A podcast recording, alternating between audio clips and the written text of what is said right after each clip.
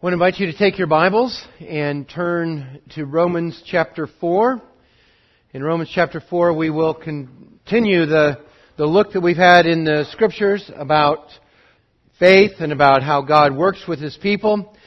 And as you're turning there this morning, I, I want you to consider just one central, easy, easy, one central, challenging question. Why? Why?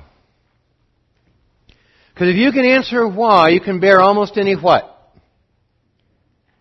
If you can understand why, you'll understand how. If you can understand why, you'll know what it is that drives your relationship with God. I want you to think about this fairly significantly because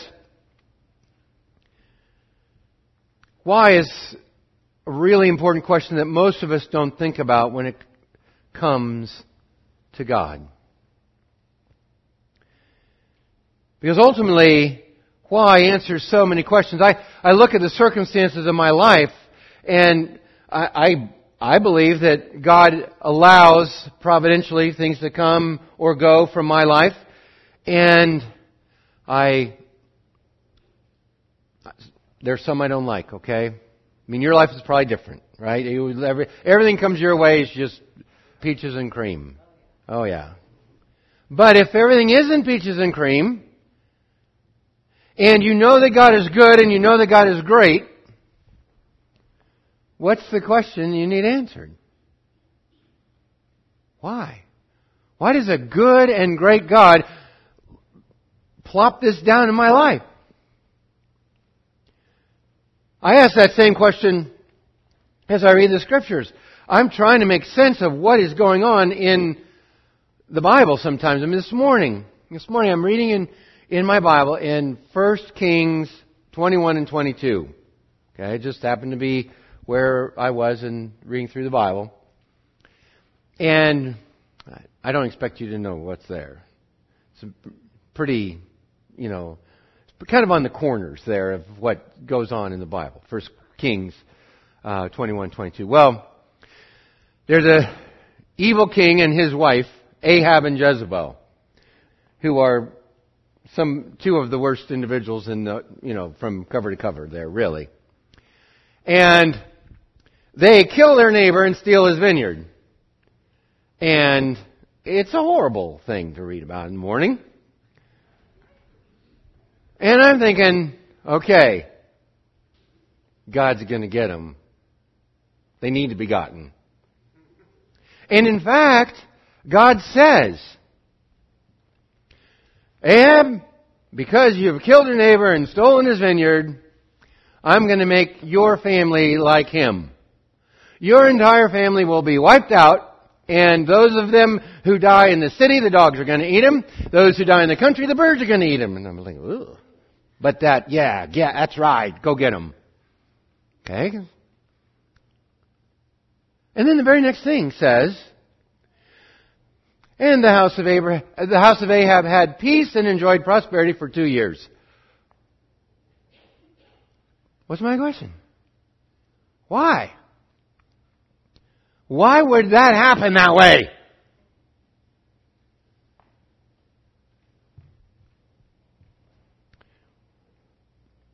That is one of the bigger problems that I have, I'm just going to say. Is that God operates and I forget why He does what He does. What He's after when He does things. And He is after faith. He said, I will destroy Ahab, and then He waited. Now why did He wait? So someone would have to say, God promised, I believe it. If it was instantaneous, there would be no, there would be no problem there, right? Boom, boom. And more than that, I mean, I, I think about this with God because I don't understand all that much about Him. But I need to understand why if I'm really going to love someone. If I'm really going to enjoy a meaningful relationship with someone else, I've got to know why. So the same thing is true with God. If I want to enjoy a meaningful relationship with God, I've got to know why. Okay. I have a nearly perfect wife. You all know that, and I can talk about her in those ways because all of you know it to be true. Okay? There are occasions when we get crosswise. I will just say that. Okay? And when we get crosswise, uh, I can assume the worst, or I can assume the best. And when I assume something, what am I assuming? I am assuming why. Okay? Same thing with something good. Okay? Last night, okay, I had a long day. I cleaned out the gutters, which is the, my least favorite job in the whole place. And she made a candlelight dinner. Oh, that's right. Oh, that's right. That's the right thing. Okay? Well, you say, aw, because you assume you know why she made that candlelight dinner. Occurred to me, there, the candlelight dinner, and I'm thinking, okay, what's going to happen next? Now's the time she's going to pitch the kitchen remodel, isn't it? Yep. you see, it isn't the what. It isn't the what that matters. It's the why. And it's the why, really. I mean, it wasn't that, just so you know, just so you can ra- relax. Okay, it was all the re- it was good reasons. Okay, but it isn't the what; it's the why that matters. I mean, then the what matters because the why matters. And that is true with God. And, and one of the things we don't do enough is we don't say, why is God doing this? What, what is God trying to accomplish here? And that's what I want to do this morning, is I want to kind of step back and try and answer at least part of the question why. I'm, it's not going to be the whole thing, it's just going to be part. But I want to answer the question why. Why does God do it the way that God does it.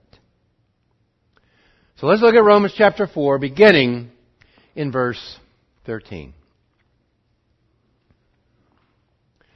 For the promise to Abraham and his offspring that he would be the heir of the world did not come through the law, but through the righteousness of faith. For if the adherence of the law, if it is the adherence of the law who are to be heirs, faith is null and the promise is void. For the law brings wrath. But where there is no law, there is no transgression. That is why it depends on faith.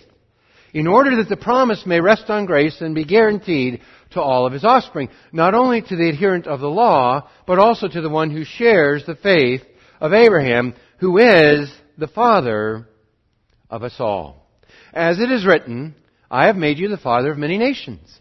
In the presence of the God in whom he believed, who gave life to the dead and calls into existence the things that do not exist.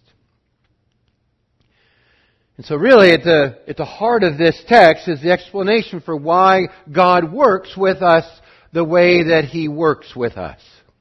Why God expects from us what He expects from us. And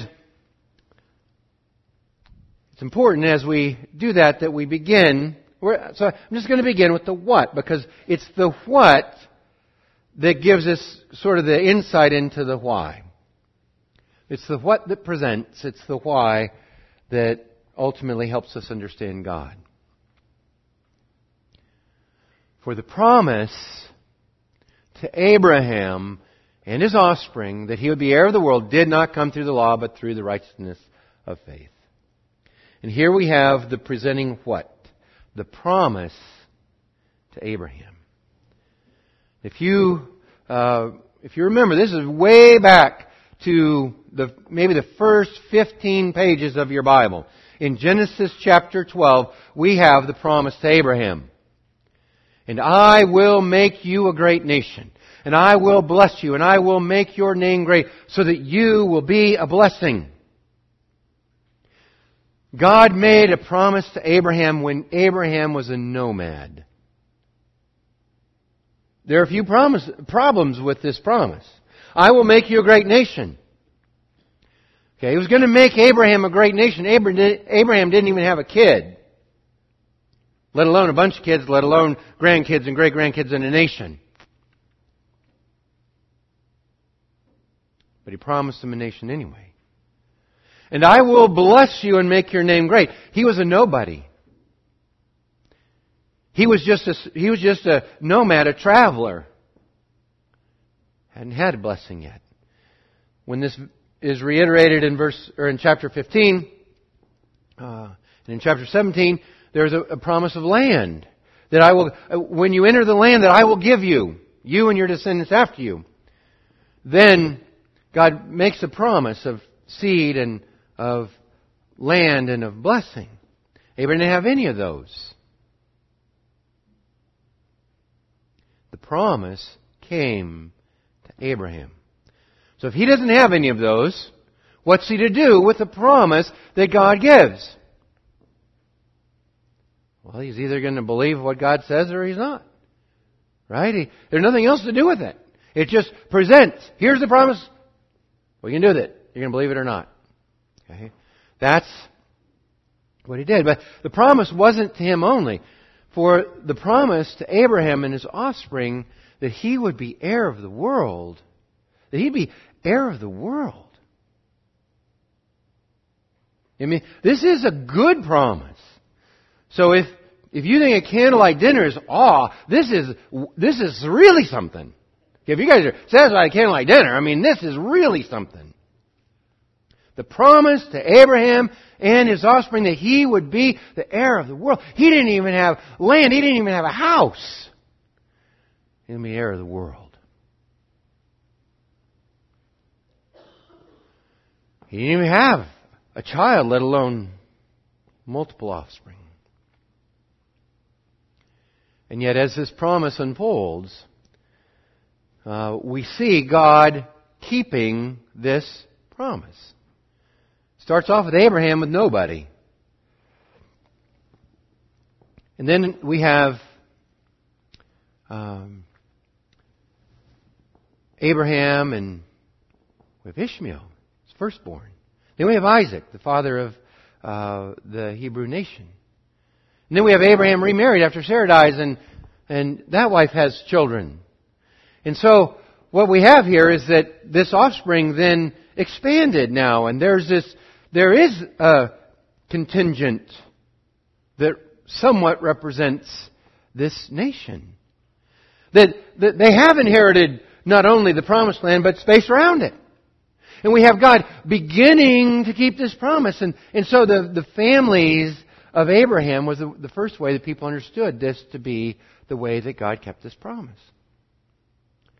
And then as time went on, um, and people thought about this promise, they, they recognized that the heir of the world and this promise of land and seed and blessing would be fulfilled not only in Abraham's immediate family, but if anybody from any nation proselytizes and becomes a Jew, if they're circumcised and they join with the people of God, they too will be part of this promise. And so now it expanded not only to the, the physical descendants of Abraham, but now to those who entered into the, um, the spiritual line of Abraham by their um, joining in circumcision and, and keeping the law and those things.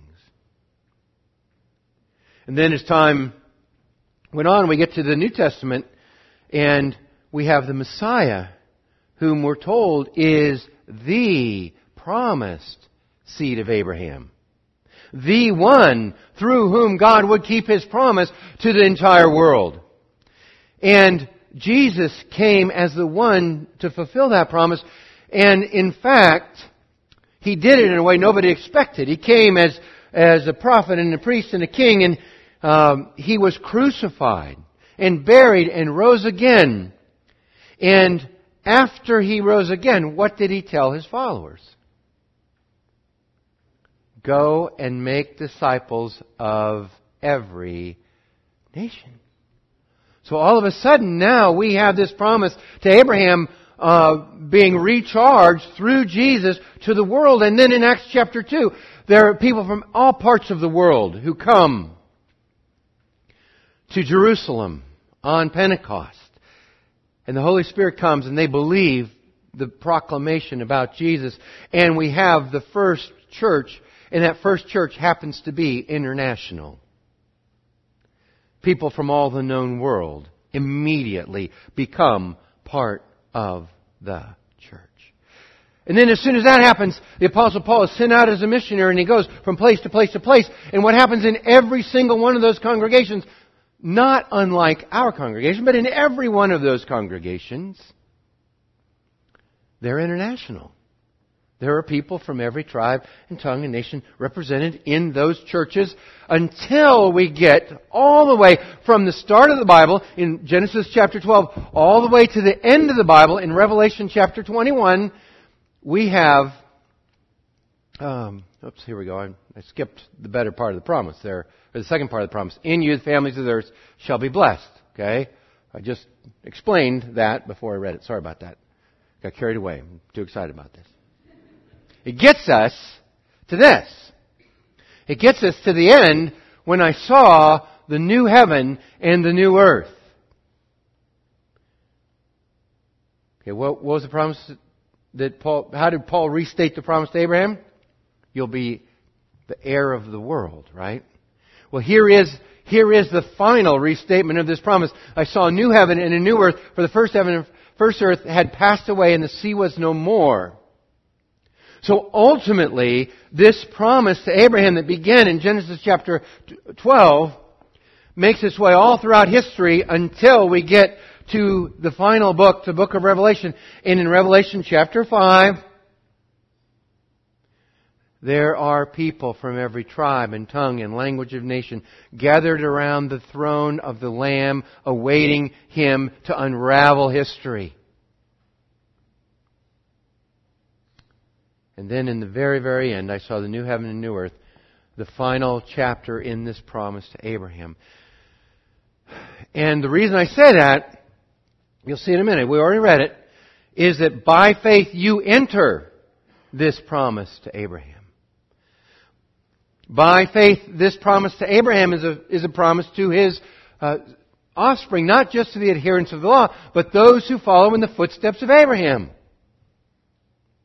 This promise is for you, that you will ultimately have this. Now, again, this is the what, right? This is the promise. This is the what. But I just want you to know how good the what is. And I saw, and, and it sounds very much like a promise made to Abraham or to somebody who's Jewish, right? So a new city, the new Jerusalem, coming down from heaven from God, prepared as a bride adorned for her husband. I heard a loud voice from the throne saying, Behold, the dwelling place of God is with man. He will dwell with them, and they will be his people, and God himself will be with them as their God. See, this is the bless- this is the ultimate blessing of Abraham. That God will be with him, with us, with us forever. That's the promise. And you enter into it by faith and it even gets better. He will wipe away every tear from your eyes. And death shall be no more. There shall be no more mourning, no more crying, nor pain any longer. For the former things have passed away. The very thing for which our heart longs goes back in history to this promise to Abraham and looks forward throughout history to this final consummation at the very end when God will make that promise good for all who believe.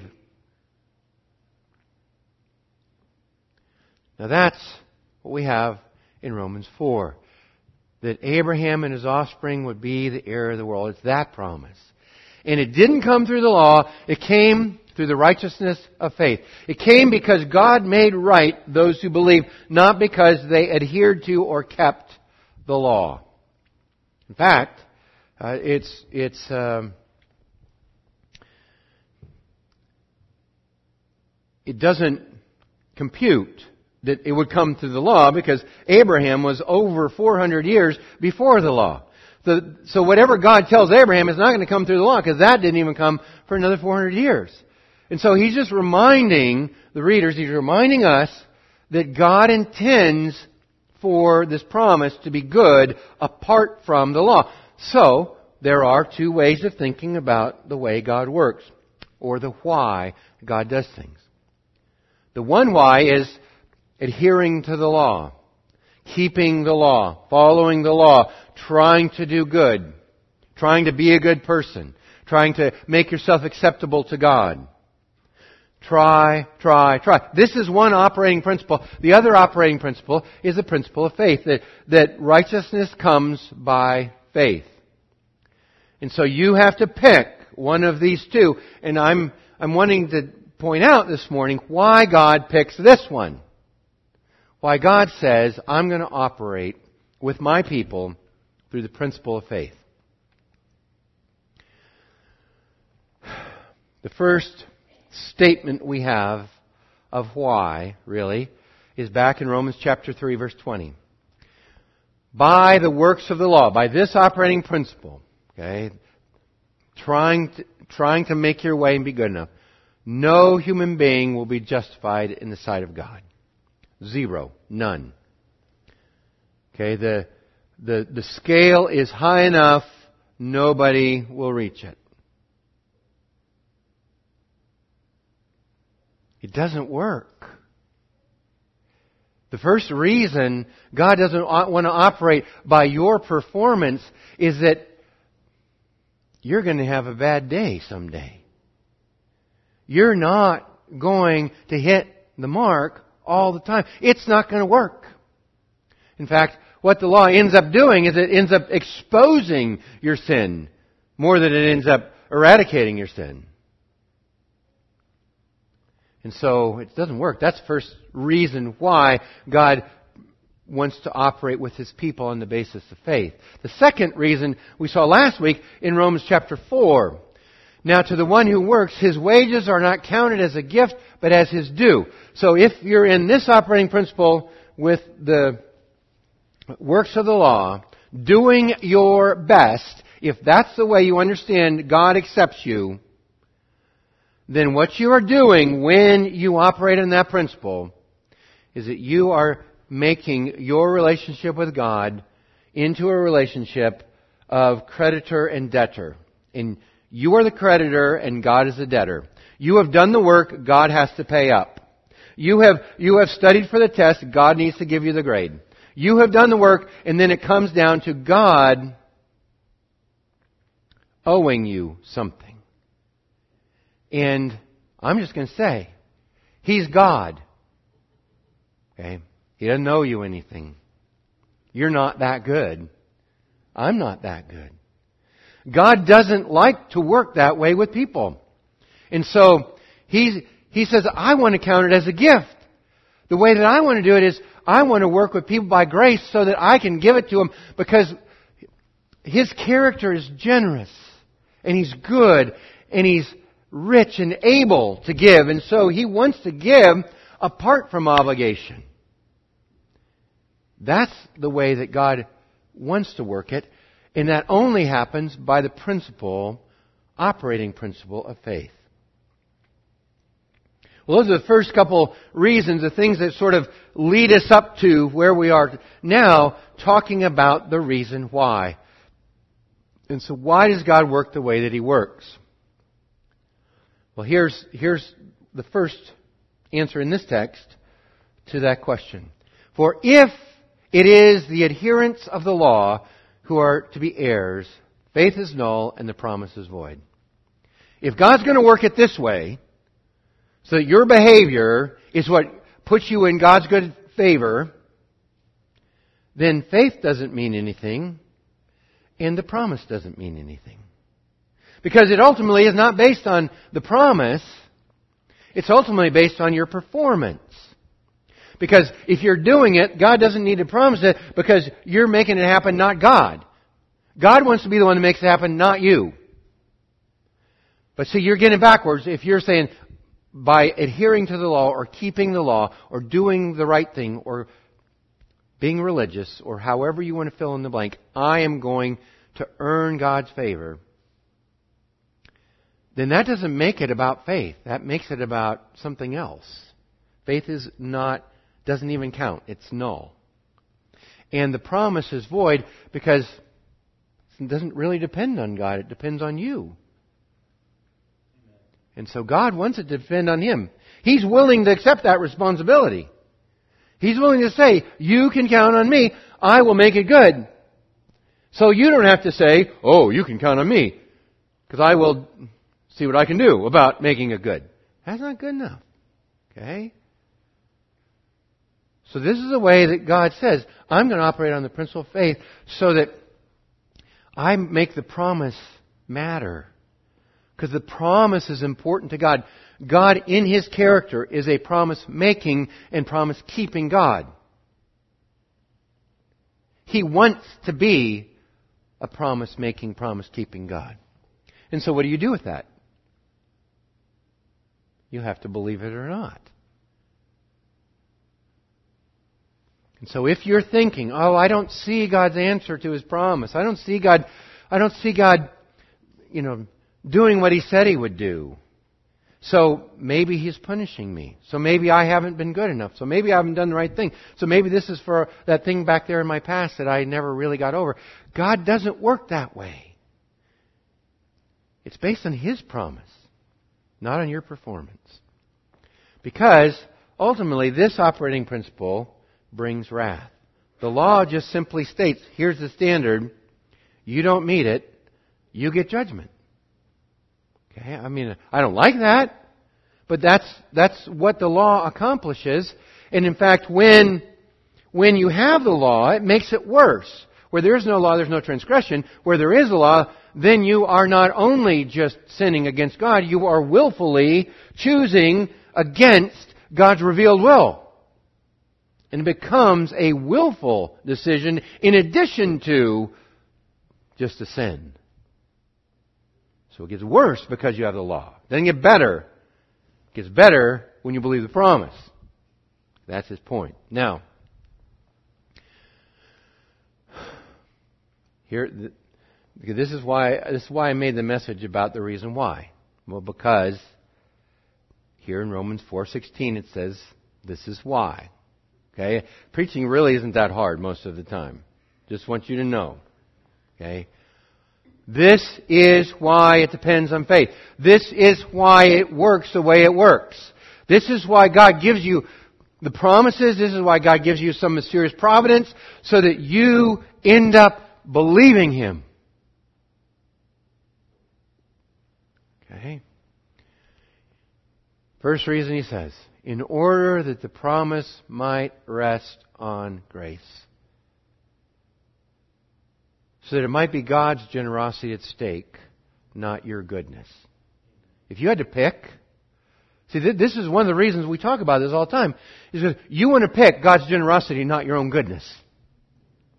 If you, if you had to bet, if you had to bet on which is gonna, which is gonna work better, okay, I'll tell you what, there are a lot of people in this world betting on their own goodness betting on their own performance of their religion, betting on their own um, good works. It isn't. It isn't that. It's grace. It's that God gives this to people apart from what they deserve. And when He does, you won't want it any other way. Because it's in His nature to be generous. Now, Here's the other part of this explanation that might rest on grace and be guaranteed. That might be guaranteed. God is willing to guarantee His promise. He is willing to say, My promise is good. Do you believe it? And He will make it happen. But if you're over here in some other operating principle and you're saying, I'm not sure if this will happen because I'm not sure about the problems I had yesterday. I'm not sure about how good I'm going to be tomorrow. I'm not sure. God says, settle that. Don't try and work on both principles. Don't try and earn it yourself. Just simply believe the promise. That's why he does it. So that the promise can be guaranteed. You see God's motivation here, right? He doesn't want to be your debtor. He doesn't want to owe you something. He's not going to do it because of that. He wants to do it because He's generous and He's going to not only give it, He's going to guarantee it.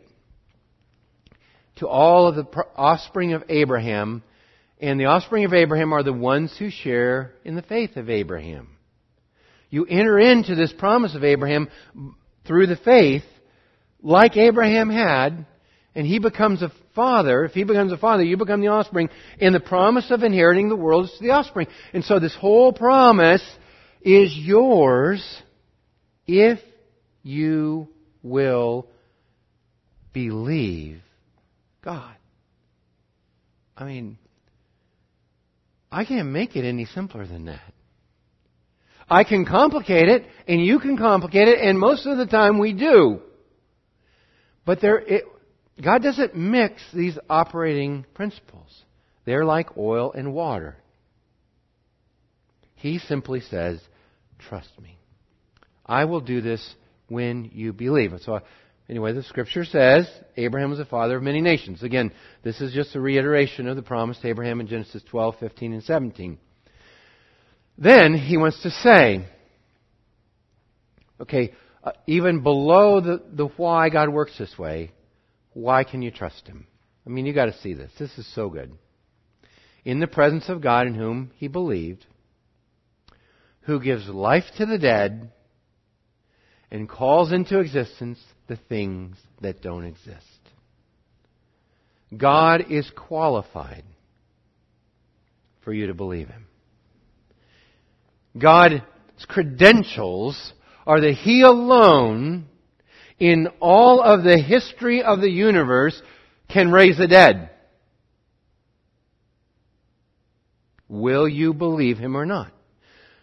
God alone, in all of the history of the universe, can speak the word and the world comes into existence. God said, let there be light. He called into existence things that do not exist. God is powerful enough God is good enough, God is unique enough that He makes a promise. You are confronted again this morning with whether or not you will believe His promise. That's the way that God wants to work with you.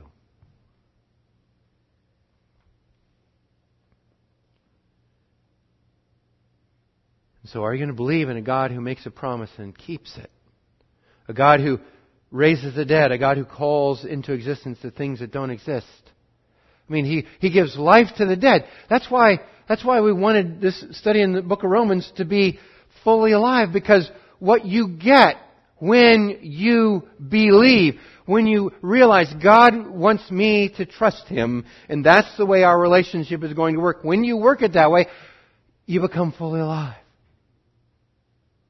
all of those other things fall away. All of the insecurity that comes from whether or not your performance is good enough, whether or not you're trying hard enough, all of that goes away. And you are left with the life that God offers you. I mean, uh, it's all I can do not to go ahead at chapter 5, verse 1. Those who are justified have peace with God. I mean, it all comes together when you trust Him. And so the invitation this morning is the same as it has been the last several mornings. It's not to go home and try harder. It's not to try these five things that are going to make your life better. It is simply, will you or will you not take God at His word? Because that is how He wants to relate to you. Let's pray. Oh, great God and Father, we, we're humbled by the fact that you are God and we are not. That you can do things that we can't do, that you are right when we are not. And so, God, I pray for each person here. We all have various sins and problems from our past. We all have the prospect of making a mess of it again tomorrow. And yet, God, I pray that you would help us to believe the promise. I pray that you would cause us to, to love and understand you and to recognize your motives when you ask us to believe you, when you give us things that we don't understand. Father, may we cling to your promise with eyes of faith. And so, God, we praise you and we thank you and we ask, really, with, with that poor, pathetic man in the Gospels who said, Lord, we believe, help our unbelief. God, that is really where all of us find ourselves. So, Lord, we believe, help our unbelief. Amen.